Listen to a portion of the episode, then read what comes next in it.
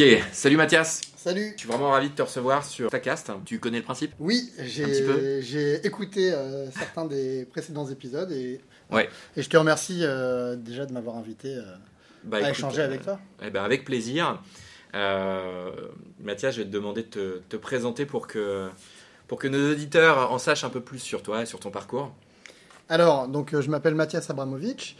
Euh, j'ai un parcours euh, assez euh, sinueux, on va dire, puisque j'ai aujourd'hui une, une société qui s'appelle Ignited Kingdom et qui est une Mhm. société spécialisée en innovation stratégique. Donc globalement, j'accompagne des entreprises dans les différentes phases de leur croissance, que ce soit des startups, des PME ou des ETI. D'accord. Et au départ, je suis un étudiant, enfin j'ai fait des études en STAPS, donc en sport. Ah, le sport. Ouais, D'accord. Ah oui, euh, effectivement. donc j'étais préparateur physique et mental. Ok, gros, un coach. Un gros coach. un gros quoi. coach. Exactement.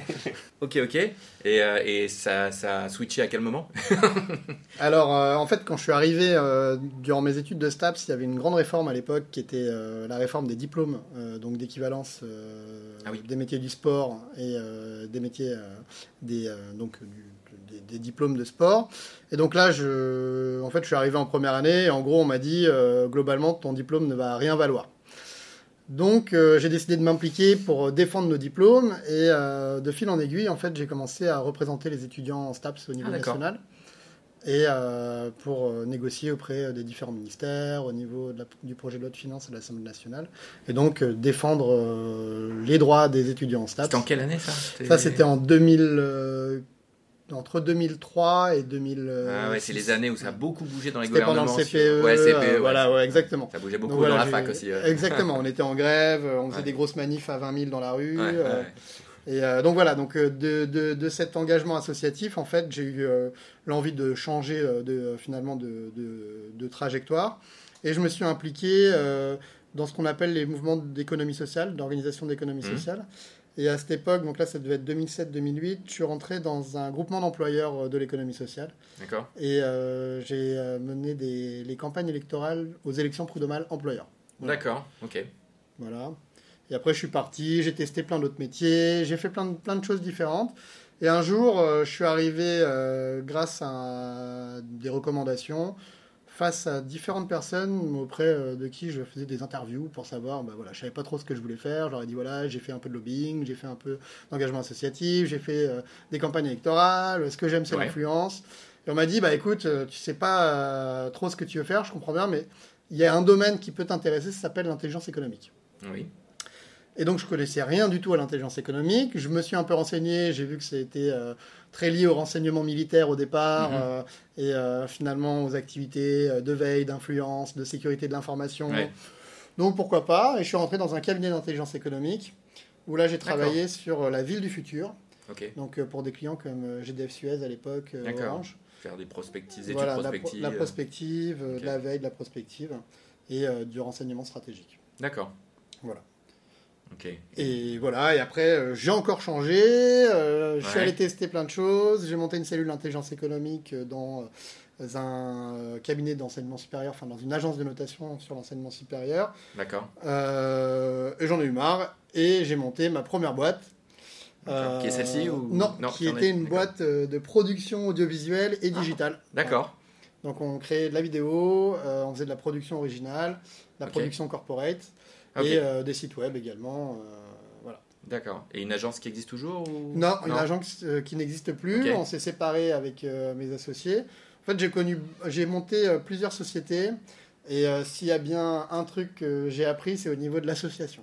C'est-à-dire que j'avais une vision très euh, bisounours euh, Ouais. des associés et surtout aucune connaissance finalement du développement entrepreneurial.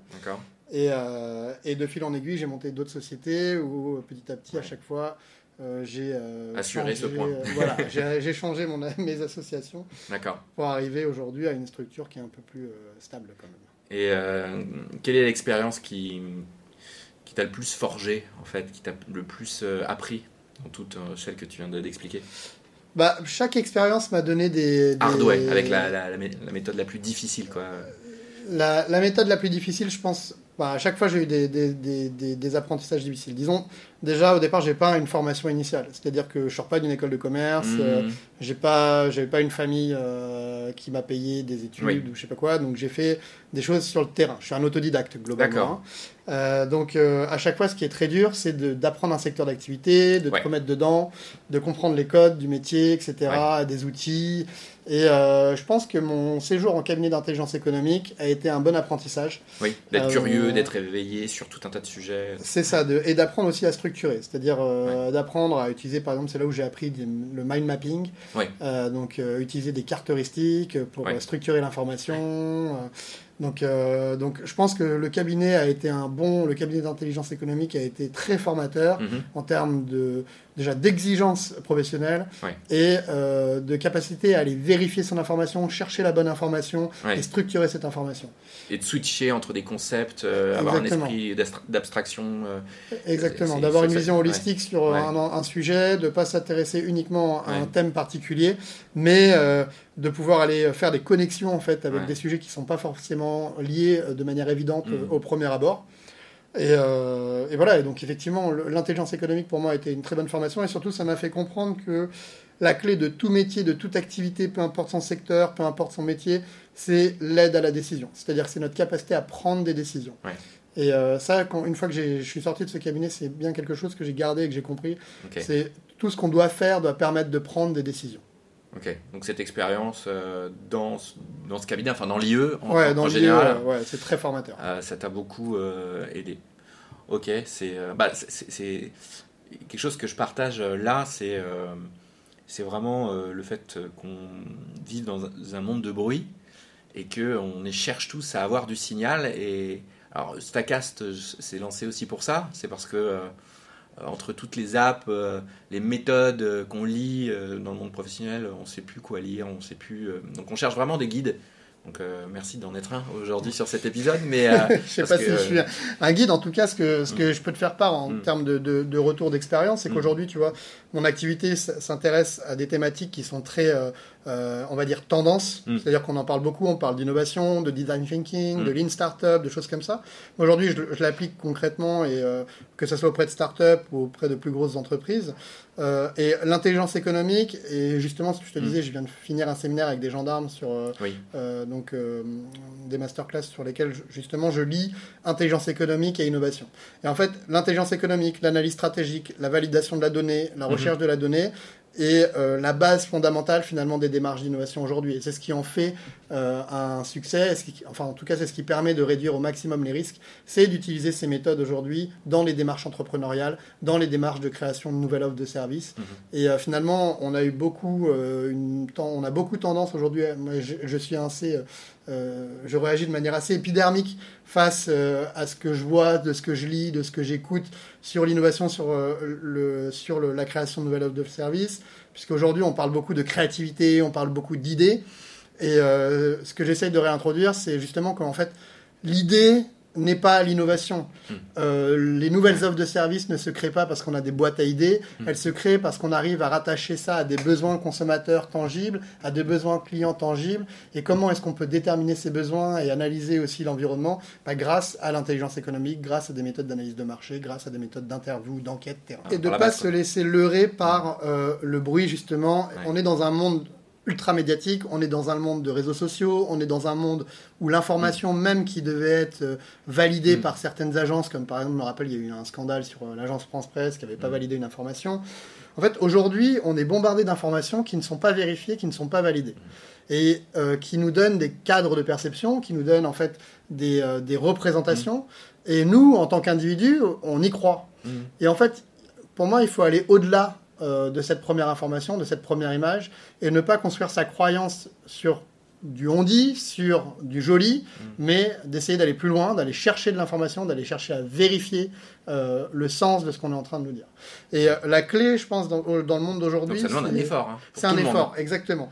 Il- C'est c'est un peu le, le- le revers de la médaille de la liberté, c'est-à-dire en gros, euh, libre, consommer tout ce que vous voulez, y accès à du bruit autant que vous voulez, ça sonne, ça, ça brille, mais euh, si vous voulez pas vous, vous noyer là-dedans, ben il y a un effort à faire pour, euh, bah, il y a un effort euh, d'aller utiliser des, des outils, euh, de, de lire la presse, euh, c'est ça le, revers de- de la médaille? Et effectivement, je dirais pas que ce que tu appelles liberté, je l'appellerais plutôt aliénation. Ouais. C'est pas le même que- mot non?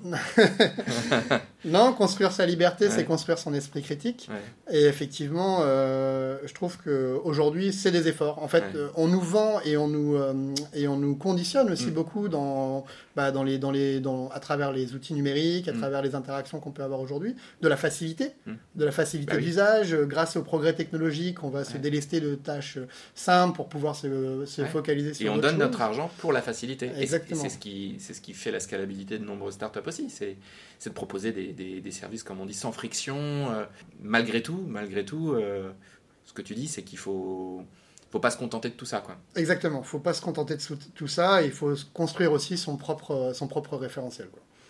C'est, marrant que tu parles de ça. euh, là, je suis en train de tester un outil. euh, on en parlera peut-être tout à l'heure. C'est un outil de newsletter qui, qui est un peu trendy en ce moment, qui s'appelle Substack. Ouais. Euh, et en fait, bah, tous ces outils-là, euh, ça a tendance à être complètement holistique. C'est-à-dire, en gros, euh, euh, à, un, à un certain moment, ça te propose tout. Et, et à un moment donné, toi, tu te dis, ouais, bah, je vais tout virer, puis je vais passer juste par lui. Je vais juste passer par cet outil. Donc là, en, en l'occurrence, Substack propose des fonctionnalités intéressantes pour héberger ton podcast. D'accord. Tu vois, moi, je suis en train de faire un podcast, j'utilise Ocha, qui est une solution plutôt cool. Et d'un seul coup, euh, l'outil de newsletter, qui n'a rien à voir avec les, des podcasts, sent qu'il y a une tendance sur le sujet, propose une feature sur les podcasts. Donc, du coup, moi, ça me met le doute. Ça... Et, euh, et finalement, c'est un peu la guerre euh, full stack. Quoi. C'est- Ouais, ouais, ouais, c'est vrai. Et, et si et si t'es pas attentif à ça, bah, t'es aspiré. t'es aspiré parce que chacun de ces outils-là cherche, cherche à être hyper complet. Et, euh, et puis, c'est pas. Ouais, ils cherchent à t'aspirer complètement dans leur univers et du coup de- d'avoir toutes tes datas, toutes tes données.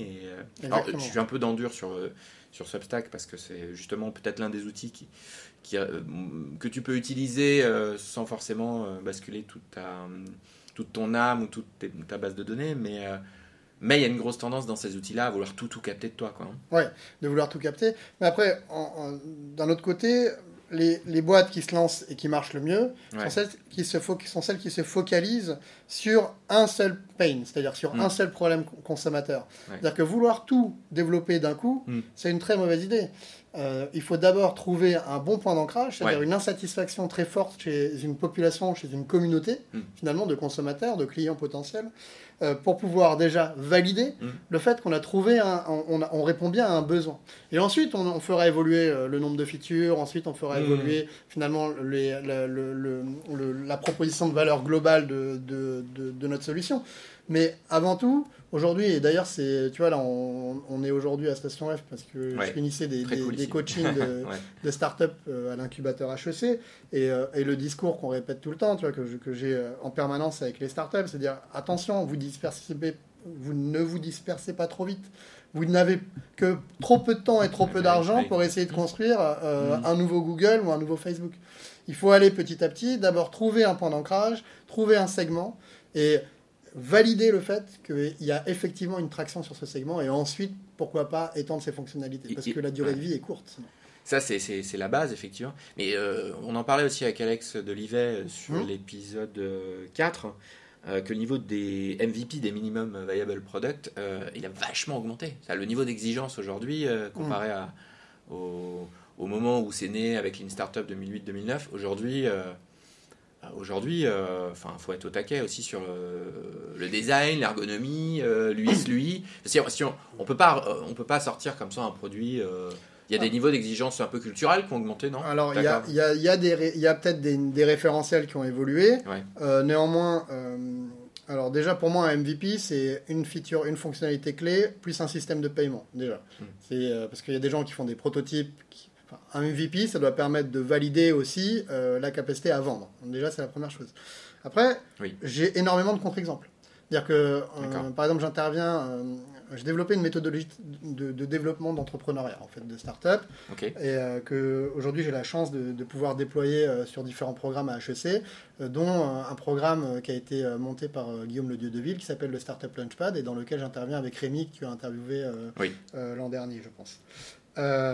Dans ce programme-là, on sort euh, plein de startups Et euh, ces startups, justement, elles ne construisent pas de produits. Hmm. Elles n'ont pas besoin de construire ce produit. Elles ont besoin de construire un processus qui leur permet de délivrer une proposition de valeur, d'acquérir des clients et de vendre. Et on a une boîte qui s'appelle Spacefield, par exemple, qui a réussi à générer euh, plusieurs centaines de milliers de chiffres d'affaires sans produit. Oui. Et ensuite, ils sont allés le développer. Une fois qu'ils avaient validé le fait qu'ils avaient une traction, une fois qu'ils avaient validé le fait que, effectivement, ils avaient trouvé le bon canal d'acquisition, Hmm. ils sont capables derrière de délivrer le Mais le produit. processus doit être magnifique, malgré tout. Et il doit Ah, être mais soigné et léché. ex- Exactement. Mais par contre, on a toujours le solutionnisme technologique euh, qui arrive, où les gens viennent avec un produit et nous disent bon bah voilà, j'ai un super produit, hmm. euh, maintenant il faut que je le vende. Comment je fais? Ben non, ça marche plus comme ça. C'est d'abord on doit évaluer s'il y a un besoin, euh, Mm. récolter de la donnée tangible et ensuite voir sur ce besoin construire la feature, la fonctionnalité clé qui va être la, plus à même de répondre au besoin principal du client. Ouais, c'est hyper intéressant. Je, moi, je suis vraiment en train de me poser des questions sur, euh, euh, sur, euh, sur ça. C'est-à-dire, on est en train de, depuis quelques années, de nous dire ça. C'est-à-dire, attendez, il y a une démarche scientifique dans le business. C'est-à-dire, partez du besoin avec votre communauté, discutez avec et ne faites de choses que si, à un moment donné, votre, votre communauté, elle vous remonte des choses et puis qu'elle utilise euh, des choses et puis qu'elle paye des choses. Et puis, euh, puis j'ai- quand même l'impression que euh, les bons, ceux qui partent vite, sont un peu décorrélés de ce genre de choses. C'est-à-dire que il y, a quand même un, aspect que je, que je vois qui n'est pas forcément méritocratique. parce que les gens qui savent vendre, les, gens qui savent tout de suite chercher des choses, enfin, les, les- gens qui savent bien prévendre les choses, avant, euh, enfin, avant même de savoir euh, s'il y a un besoin sous-jacent, euh, ces, mecs-là, j'ai l'impression que c'est ceux qui font que la startup elle va décoller ou pas. Et bon, c'est les questions que je me pose en ce moment. C'est est-ce que euh, finalement la méthode c'est commence par bien valider le besoin et euh, si tu fais bien ton taf, ta startup elle va scaler, voilà. Ou, je sais pas si c'est et ou ou, euh, entoure- entoure-toi de, chan- de, de gens comme Rémi disait, euh, des, qui, qui- j'aime bien son expression, de, de gitans qui sont capables de, vendre n'importe quoi et, euh, et tu vois ce que tu vois le Ouais. point? En fait, le- la, la méthodologie, ça permet de diminuer le risque. Mm. Ça garantit pas le succès à tout prix. Ouais, déjà, ouais, la première chose. La deuxième chose, c'est qu'est-ce que ça veut dire réussir? C'est-à-dire que à quelle temporalité on regarde? Moi, je veux bien. Une startup qui lève même 40 millions d'euros, elle peut mourir dans 5-6 ans encore. Oui.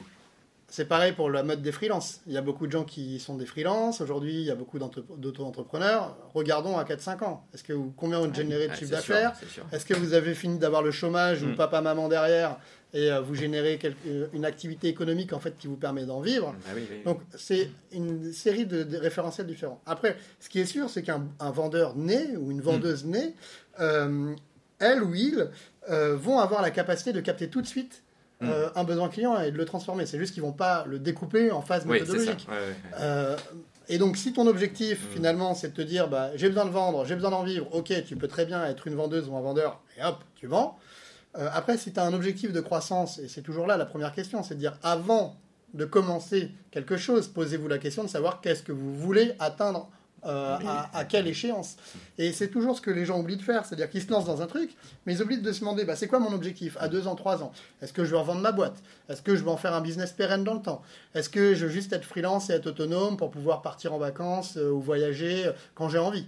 Et en fait, ces premières questions fondamentales vont déterminer hein. en fait La motivation même de se lever le matin. exactement la Ouais, ouais, motivation de se lever le matin. ouais, ouais. Et tous ces, toutes ces questions-là euh, vont permettre d'orienter. Et effectivement, est-ce que tu prends un gitan pour aller euh, vendre et tout de suite et voilà Euh, Parce que même si Avec tu- tout le respect qu'on a. oui, bien sûr, c'était la, la formule. La formule.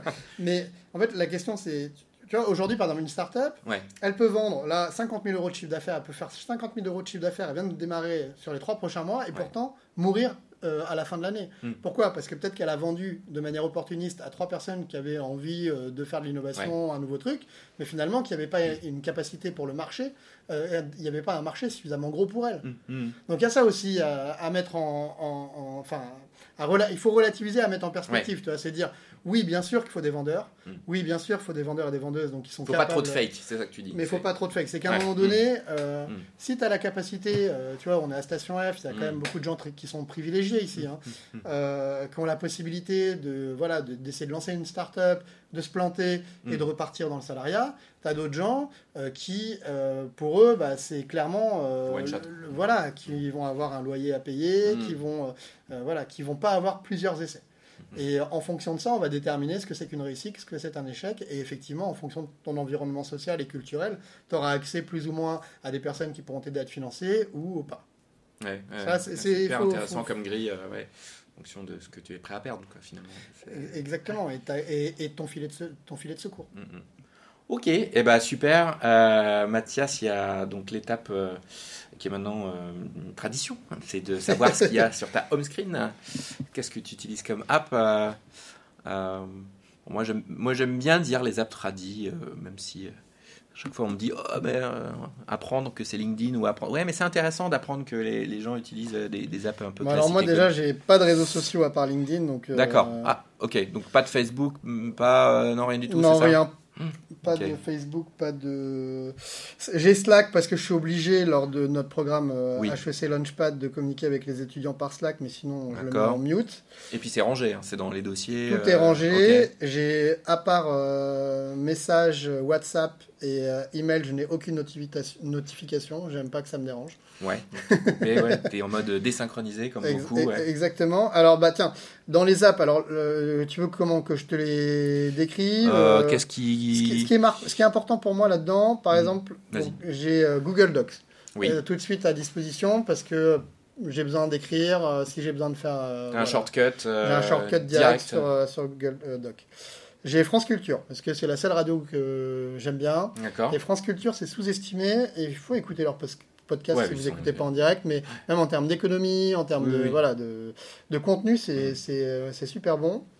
Après, je vais avoir euh, cinq gros types de contenus globalement. Je vais avoir des contenus qui sont liés à l'information. Donc là, je vais avoir le, le MIT Tech Review, Ok, de la McKinsey, lecture, quoi. euh, Des apps de lecture. des, voilà, des apps de sourcing, de, de De sources d'information, donc. HBR, Bloomberg, euh, Economist, euh, voilà. Je vais avoir une partie qui va être vraiment liée à la finance. Alors, moi, je suis, mes clients sont beaucoup des clients dans les services financiers. Donc, je teste, j'ai, tu vois, si je te montre, j'ai euh, peut-être euh, Toutes les néobanques, tout ouais, ça. toutes les néobanques, je les teste. euh, j'ai, une dizaine de comptes sur des néobanques vraiment pour les évaluer.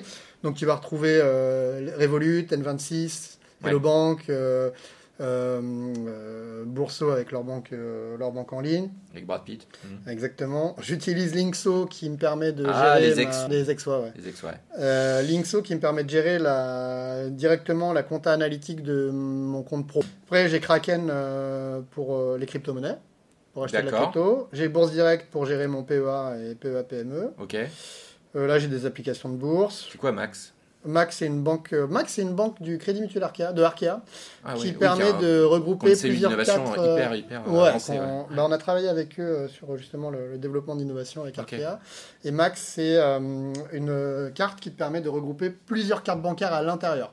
Ouais. Donc, tu as, une seule carte qui s'appelle Max. Tu payes avec et tu choisis si ça ressort de ton compte Revolut, de ton compte BNP, de ton compte machin truc. D'accord, ouais, c'est chouette. Euh, TradingView, parce que pareil, je gère, euh, moi je suis très. euh, Euh, euh, day trading, euh, Ouais, euh, j'aime bien avoir les, les- voilà, je fais de l'analyse, euh, technique. d'accord.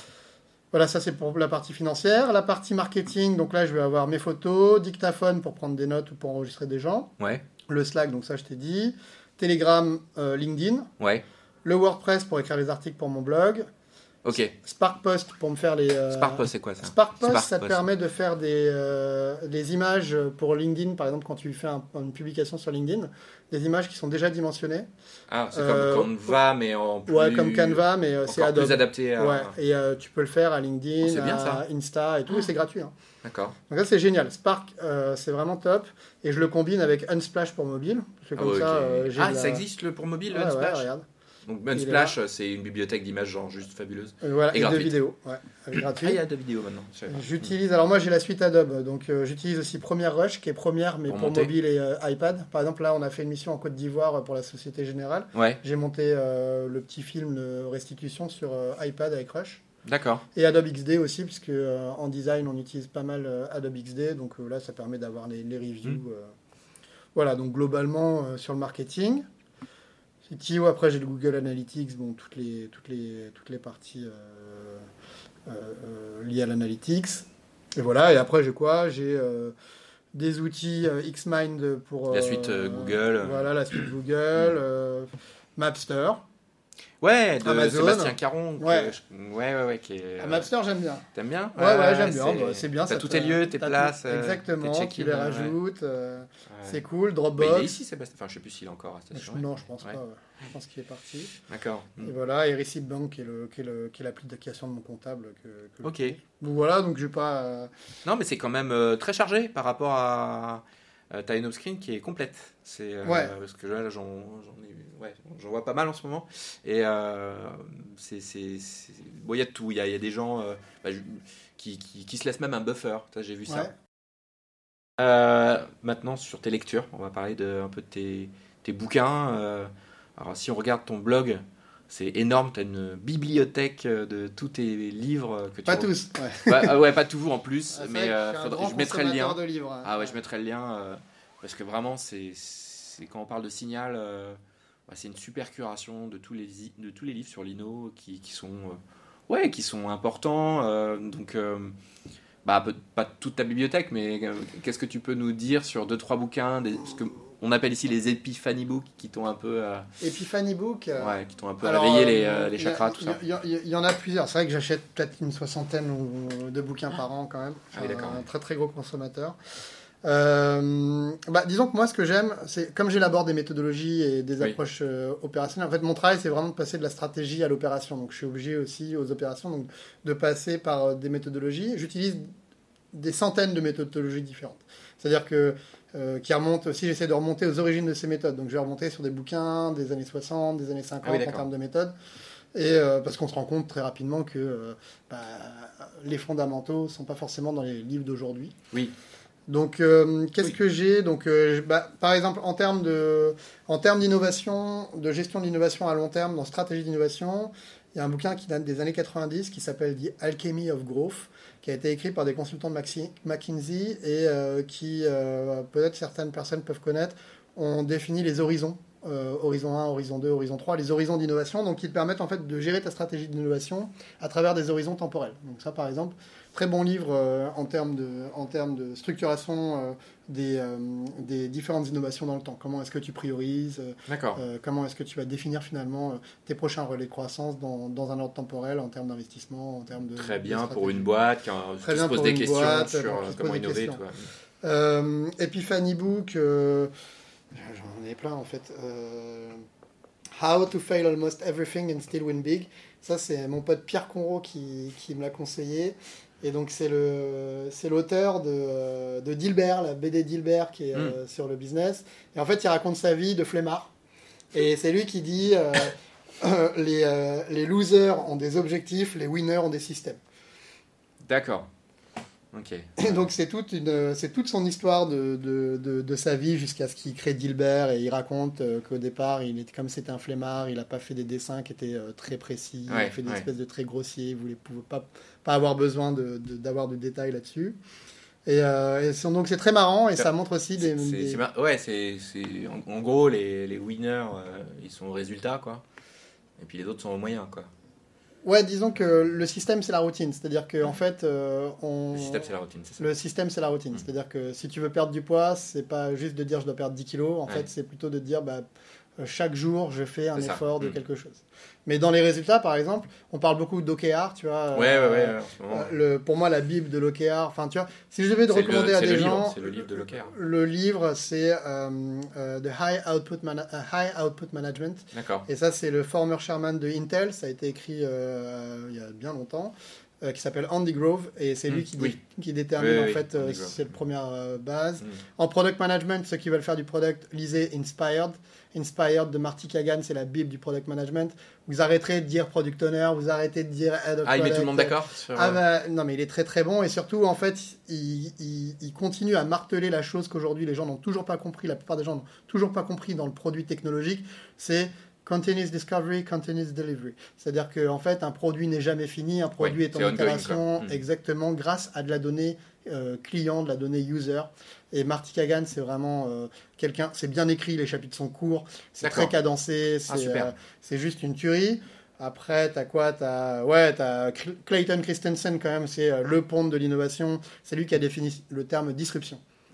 Par exemple, beaucoup de gens parlent de disruption, personne euh, n'a vraiment le, fondement. ouais. Et s'il y a bien un livre à lire qui est un peu la, la synthèse de tous ces bouquins, c'est Competing Aga- Against Luck. Et donc, il parle justement de c'est quoi la disruption, comment construire de nouveaux produits-services. Euh, voilà, c'est des, choses très, euh, très, euh, très précises, très pertinentes en termes de, en termes de développement. Il y, a- il y a un sujet qui est euh, pas très documenté en ce moment, c'est que Customer Success. Ouais. Euh, on, bah, on voit avec toutes ces licornes qui sont en train de se faire financer euh, que ce problème-là, enfin, que ce métier-là doit se structurer, quoi, finalement. Ouais. Euh, moi, je vois pas trop de littérature sur ce sujet à lire. Bah, on est sur le sur. Sur le Customer Ouais. Success, tu vas avoir Superfan par exemple, c'est un, un, spécialiste de ça. Tu as Engagement, tu as, Euh, tu as euh, comment il s'appelle euh, C'est des livres récents ou non Europe, ont moins de, qui datent de Ouais, 2013. qui sont sur- le support euh, client, qui sont un ouais, peu qui sur sont en fait sur la construction de communauté, sur la relation client. Euh, euh, tu as, ouais, tu as différents. T'en as, ouais, ouais. Ouais, t'en as quand même. chercher. et- Mais je- je- je- j'en rajouterai sur le blog, mais Ah ouais, ouais, t'en as, cool. t'en as quand même une bonne dizaine hein, sur le Customer Success. euh. Ouais, ça commence à devenir un métier un peu pivot, quoi. Un peu, un peu. euh, Bah, Mm. Disons que le plus dur, tu vois, moi je dirais aux gens, vous, voulez faire du produit, vous voulez faire de la tech, lisez Lean Analytics. C'est le de- deuxième bouquin de, de Rias, non? Non, c'est non, non, non, c'est en fait euh, Eric Rice, il a écrit un bouquin qui s'appelle Lean Startup, C'est qui est un peu de la philosophie. Derrière, il y a eu plus une série en fait qui a Ouais. été faite par O'Reilly et que ça, il y a eu Running, Running Lean de H. Moria, H. Moria, ouais. euh, Lean Analytics, Lean UX. Et euh. Analytics, c'est vraiment sur euh, comment est-ce qu'on pose des indicateurs, comment est-ce qu'on suit en fonction de son business model les indicateurs qui sont nécessaires à, à mettre en œuvre et comment justement est-ce qu'on suit le- la progression et le succès de son, de son business model. Donc ça, c'est euh, Alistair Kroll et euh, Ben euh, Pour des outils SaaS ou pour tout type un peu de. C'est- tout- orienté SaaS? Non, non, Non, tout type tout- de tout business type de model. business. Il travaille sur e-commerce, SaaS, mobile app, Ouais. euh, double side marketplace, euh, network, euh, réseau social, Ouais. médias. Et les une question pour toi, mais les KPI en ce moment, est-ce que c'est un peu le copier-coller de ce que demandent les fonds? Est-ce que c'est les mêmes KPI C'est euh, les MRR, les ou est-ce qu'on va plus loin Ça dépend, ça dépend de ton business model, Hmm. ça dépend de ton business. En fait, Parce que euh, ça dicte et ça structure quand même pas mal euh, les, la stratégie des, des boîtes en ce moment. Ouais, Finalement, tous ces KPI. bah après, ça dépend déjà s'ils veulent lever des fonds, pas lever des fonds, parce qu'il y aura d'autres indicateurs à donner euh, au cadre- en- dans le cadre d'une levée de fonds. Euh, néanmoins, il y a toujours deux ou trois indicateurs clés Oui, En que fait, tu veuilles ou pas lever Il des faut, fonds. il faut comprendre qu'on a quatre dimensions de la performance globalement, euh, de manière. On en a cinq avec le développement durable. Donc, on en a un premier niveau de la performance, c'est la performance du point de vue des financiers. Donc, dedans, on va avoir une batterie de KPI. On va avoir euh, la part de marché, on peut avoir euh, la lifetime value, on peut avoir euh, le MRR, on peut avoir le profit, on peut avoir voilà plein de différents niveaux. Ensuite, on a un deuxième, une deuxième dimension de la performance qui va être plus liée euh, au customer. Mhm. Donc là, au client, ça va être customer satisfaction, NPS, euh, voilà, des, des, euh, des, des, euh, des indicateurs en fait qui vont te permettre de savoir si euh, ton client est content. Ensuite, tu vas avoir des indicateurs qui sont liés à l'employé. Ouais. Donc là, c'est pareil, on va avoir des indicateurs de satisfaction, des indicateurs de montée en compétences, du churn, etc., etc. Et enfin, des indicateurs liés aux opérations, à la production, où là, ça va être plus euh, la performance opérationnelle, l'optimisation euh, des, euh, des activités, euh, le, euh, le, euh, le temps de delivery. Et enfin, des indicateurs euh, plus transverses qui sont développement durable, Ouais, puisqu'aujourd'hui, en mm. plus, c'est quelque chose de clé à prendre en compte, qui vont être là plutôt sur euh, carbone neutral, euh, Ouais. euh, capacité à avoir un impact sociétal, euh, un- un- insertion à l'intérieur de l'entreprise, etc., etc. Donc, tous ces indicateurs, donc toutes ces dimensions de la performance, nous permettent de, retirer des indicateurs. Après, Mm. en fonction de son business, en fonction de ses objectifs de croissance, on voit plus on va ou moins surveiller les... certains. Exactement. plus que d'autres, ouais. Ok. Exactement. Mm. Exactement. Ok, bah ça nous fait déjà une pelletée de bouquins à, à lire le week-end euh, au coin du feu ou pas, ou la semaine. Ouais, après, Ouais. il y, a- il y a bien un bouquin aussi qu'il faut euh, quand même. euh, je pense qu'il a dû- déjà dû être pas mal euh, euh, poussé, mais euh, c'est intéressant de le comprendre. C'est Ouais. Hooked, Hooked de, Hooked, de, Hooked, ouais. de Mm. Nir Eyal, qui, donne, qui explique bien voilà, le, le processus de. de, de, comment on dit? D'habitude. d'habitude voilà Mm. qu'on peut créer grâce à un produit et ça c'est important d'en être conscient parce que euh, on utilise du produit et euh, au final euh, on oublie aussi comment ça marche et de savoir comment ça marche ça nous permet également de, de- de mieux réajuster aussi nos Mm. comportements et de s'observer. C'est- là où on met un pied dans les neurosciences. Oui. Et c'est là où. moi, j'aime bien. j'ai- j'aime bien parler de part mentale et pas de part de marché parce que euh, je, je- je constate vraiment que les startups qui réussissent, c'est celles qui, ar- qui arrivent à être, euh, à être complètement euh, dans ton cerveau, dans le sens où, au- quand, quand je te dis site de petites annonces, tu penses tout de suite à. à- à- tu, Ah, le bon coin. Ouais, si je te dis taxi 2.0, euh, tu penses à autre chose. Et, et celle qui arrive à faire ça, c'est celle qui arrive à. Et là, sur la précédente in- interview, donc avec, avec, avec Jean euh, de la Roche-Brochard qui nous disait qu'il y avait une émergence de, des catégories, euh, des startups catégories, donc qui prennent un peu cette. euh, c'est- vraiment le pied dans quelque chose qui est autre que le business. Et ceux qui pigent comment utiliser euh, ces leviers-là ont une puissance qui, bah, finalement, faut euh, qui- qui- qu'il faut peut-être ouais faut, faut peut-être en avoir conscience déjà et des, leviers qu'on utilise sur nous finalement pour passer à l'acte d'achat et euh, Bah, des- bah, toutes ces ce startups au départ, neuroscience, toutes ouais. ces da- des startups au départ, d'abord commencent par l'identification d'un besoin client, ça c'est sûr. Ouais.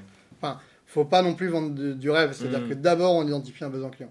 Après ensuite dans les techniques effectivement euh, mises en œuvre afin d'améliorer l'acquisition, d'améliorer la conversion client, etc. ouais, ouais. Là, il va y avoir de l'usage potentiel de neuromarketing.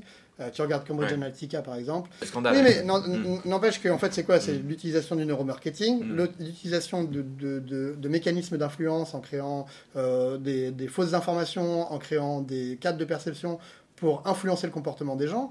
De la même manière, tu vois, moi je suis pas très favorable au nudge. Tu vois, le nudge, ah, c'est, c'est oui c'est le fait d'entourer le, nudge, et ça veut dire euh, en gros euh, te. ah t'es pas pas fan de ça? Non, parce que en fait, le nudge, le- le principe fondamental du nudge, c'est de dire euh, je vais te faire faire quelque chose que t'aimes pas mais je vais te le mais mettre qui est bon pour toi, mais qui est bien pour toi. En Ouais, fait, ouais. la phrase importante, c'est Ouais. faire faire quelque chose aux gens qui est bien pour eux. Mm. Et le problème, c'est que dès lors qu'on commence à rentrer dans ces problématiques-là, c'est la c'est question de la liberté hein, c'est qui es-tu pour savoir ce qui est, bien pour moi. clair. oui oui oui Et en fait, tu vois, on, rentre justement dans ces problématiques, et plus on avance dans le temps, avec du transhumanisme, avec euh, voilà, Oui, le progrès oui. technologique, forcément, on va je suis avoir de- d'accord, non. beaucoup plus d'outils pour influencer le comportement des gens. Mais euh, il y a vraiment des questions éthiques fondamentales, tu ouais, vois. à se poser ouais. Tu as les moutons numériques, les designers éthiques qui, qui, qui, qui, qui, euh, qui travaillent dessus, tu vois, sur ces sujets-là. Il faudrait que ça soit, à mon avis, déjà beaucoup plus Mm. présent dans les formations des gens, euh, au niveau tech, même au niveau marketing, pour qu'ils aient un recul aussi sur, bah voilà. Mais on, revient sur le débat du, du monde du bruit et du signal. C'est-à-dire, en gros, si tu te documentes pas, euh, que euh, toutes les histoires de cookies sur Internet, euh, tu t'en fous, euh, que tu cliques, t'achètes, euh, finalement, euh, tu, tu- tu joues ton rôle de consommateur euh, facile. Mm. Après, il faudra pas te plaindre euh, de Non, savoir. le euh, problème, il est dans le sens inverse. C'est-à-dire que, ok, si c'est pour toi, bon, à la Mm. limite, ça n'impacte pas les autres. Par contre, si tu commences à, à, à participer. à créer des produits, à t'impliquer dans des boîtes, Mm. et que tu cherches pas à comprendre ce qu'il y a derrière et les enjeux sous-jacents à ce qu'il y a. bah euh, là, tu as un impact euh, potentiellement euh, néfaste, en tout cas Oui. pour les autres. En tout cas, c'est même pas que tu l'as néfaste, c'est que tu te rends pas compte peut-être que c'est en contradiction de tes valeurs profondes. Et c'est le moment où tu vas t'en rendre compte que tu auras un, un- un- un mouvement de, de- de recul en disant Waouh, qu'est-ce que j'ai fait? Et ça, il faut éviter aussi de, de rester sur. De rester sur, euh, voilà, sur des choses qu'on comprend pas, qu'on commence à, Mm. à développer et finalement euh, qui, sont, euh, qui vont à l'encontre de ce qu'on a envie de faire fondamentalement et de ce qu'on est. Quoi. Ouais, ouais. Ok, ta stack métier, les outils que tu utilises un peu pour, ton, pour tes missions, est-ce que tu as deux, deux, trois softs, deux, trois outils, Ouais. lecture, est-ce que tu es abonné à des newsletters, est-ce que tu écoutes des podcasts qui te nourrissent, tout ça? Ouais, alors j'ai Suite Adobe. Euh, Suite Adobe, Suite ok. Adobe. Suite Adobe. Et euh, Parce que c'est... Parce que j'ai Photoshop, parce que j'ai XD, parce Ouais. que j'ai euh, Adobe Pro. Parce qu'une fois que tu maîtrises, c'est cool. Quoi. Et voilà, et ça fait euh, 15 ans que je travaille dessus. Ouais, ok, d'accord. Voilà, ça me permet d'être Sioux, de même faire du montage si j'ai besoin. Voilà. D'accord.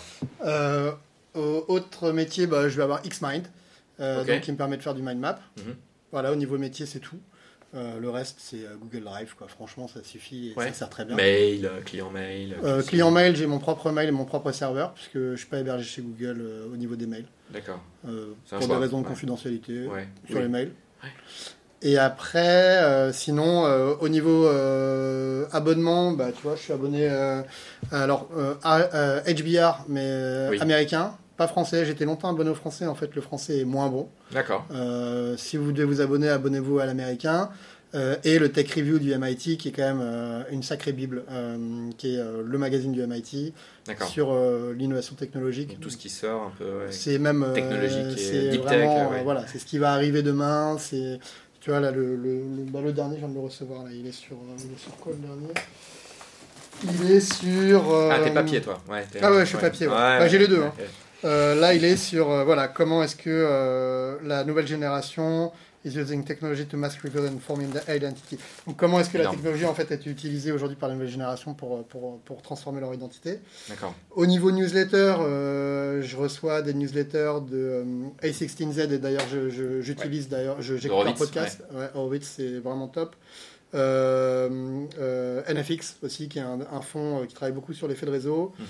Euh, newsletter euh, CB Inside, j'ai arrêté parce que c'est trop euh, récurrent, Mhm. il y, a trop de- il y a trop de volume de données. Et euh, toujours MIT. MIT reste pour moi une grande référence en newsletter assez large en plus en termes de, de contenu. Mais C'est pour pas te- que tech. tu, tu disais que tu avais viré un peu les réseaux sociaux, mais pour faire ta veille, tu n'utilises pas Twitter Twitter, J'utilise plus Twitter non Ouais. plus. ouais. Non, non, pour faire ma veille, j'ai des newsletters spécialisés. Euh, donc j'en ai une dizaine à peu près. Donc tu es vraiment en mode as- asynchrone sur la veille. Ah ouais, ouais. Ah bah, ouais. Pour moi, il n'y a que du bruit sur LinkedIn, il n'y a que du bruit sur Twitter, il n'y a que du bruit sur Facebook. Donc j'y suis plus. LinkedIn, j'ai dû garder mon compte. Euh, je voulais plus le garder parce que au niveau business, je suis Mm. obligé. Mais euh, pour moi, aujourd'hui, l'information est très mal sourcée. Et euh, donc, je, voilà. Tu vois, En fait, je- on est dans, dans l'ère, l'âge, finalement, l'âge d'or. Peut-être que les gens ne s'en rendent pas compte. non pas de, de, de l'information, mais euh, l'âge d'or du journalisme. C'est-à-dire, en gros, c'est là où ils sont le plus importants aujourd'hui, ces gens-là. Mais là et où les- ils sont le moins considérés. Et le moins. Alors, c'est quand même incroyable. On a tous besoin de super curateurs. Ouais. Non, mais c'est vrai. Et euh, bah après, tu vois, c'est pareil. Dans la formation des journalistes aussi, il y a peut-être des questions à se Mm. poser. Parce que quand tu vois des journalistes qui ne sourcent pas non plus leurs données, Mmh. qui sont aujourd'hui sous la pression de l'information rapide, Euh, il ouais. y a ça aussi. Moi, je dirais toujours, le mieux pour s'informer, c'est un triptyque, hein, c'est lire, Mm. euh, sourcer et valider ses sources d'informations euh, numériques, que ce soit les des blogs, Mm. voilà, des blogs, des newsletters, et parler à des gens. C'est-à-dire que C'est en échangeant avec des gens de domaines différents, en rencontrant d'autres personnes en vrai, Mm. en vrai, en Mm. vrai, vraiment dans la réalité, Mm. c'est là où on chope l'information, et c'est là où on comprend mieux des choses, même au-delà même de choper de l'information. C'est on construit euh, sa logique, on Ouais. construit des, des, des, des- voilà, des, référentiels, on construit une, une compréhension du monde. Et euh, ça, c'est ça, c'est clé. Ce sera le point de la fin. Très, Ok. or- très orienté, euh, discussion très orientée, bruit, signal, pertinence euh, de tout un tas de choses. En tout cas, ton stack est, est magnifique. Merci. Euh, je, ra- je rappelle euh, aux auditeurs que, parce que j'aurais dû le dire au début, tu es l'associé donc, de Rémi, qu'on Ouais. a interviewé sur l'épisode 3. Euh, voilà, je vous donne rendez-vous hein, sur un prochain euh, épisode de Stackcast euh, et je vous dis à très vite. Merci Alexandre. Salut si vous avez apprécié cet épisode, laissez-lui 5 étoiles et un petit commentaire sur Apple Podcast et n'hésitez pas à partager ce stack d'outils avec d'autres personnes. Toutes les ressources citées pendant cet épisode, les apps, les livres, etc. sont accessibles à travers le lien placé dans les commentaires qui vous mènera tout droit vers les show notes. Et si vous souhaitez aller plus loin sur les conseils et les recommandations d'outils, de méthodes, de formation, de services, laissez votre email sur stackcast.com. J'organise régulièrement des sessions privées en live avec des professionnels de la tech qui viennent répondre à toutes vos questions et vous guider sur les meilleures ressources actionnables dans votre métier et pour vos projets. À très vite.